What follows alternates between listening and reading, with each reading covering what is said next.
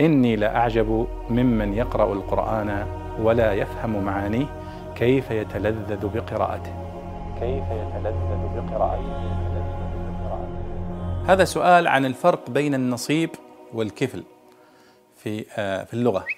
وقد ورد في القرآن الكريم في قوله آه، من يشفع شفاعة حسنة يكن له نصيب منها ومن يشفع شفاعة سيئة يكن له كفل منها. لماذا قال نصيب وقال كفل. فالجواب أن النصيب والكفل هما بمعنى الحظ والمقدار. يكون له نصيب منها يعني يكون له حظ ومقدار مثلها ويكون له كفل منها أي حظ ومقدار. لكن يقول أهل اللغة أن النصيب هو الحظ من كل شيء. النصيب من الخير والنصيب من الشر الحظ من كل شيء هذا النصيب. والكفل هو الحظ والضعف من الأجر والإثم. ولذلك عندما قال يؤتيهم يؤتكم كفلين من رحمته فخصص أنه يقال لي أيضا النصيب من الرحمة كفل.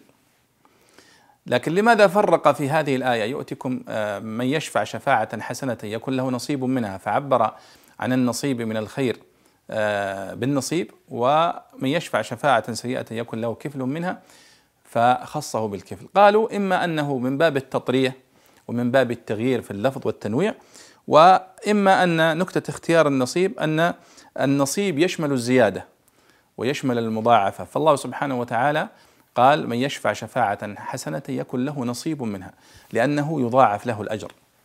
ومن يشفع شفاعة سيئة يكن له كفل منها أي حظ ولكنه لا يضاعف.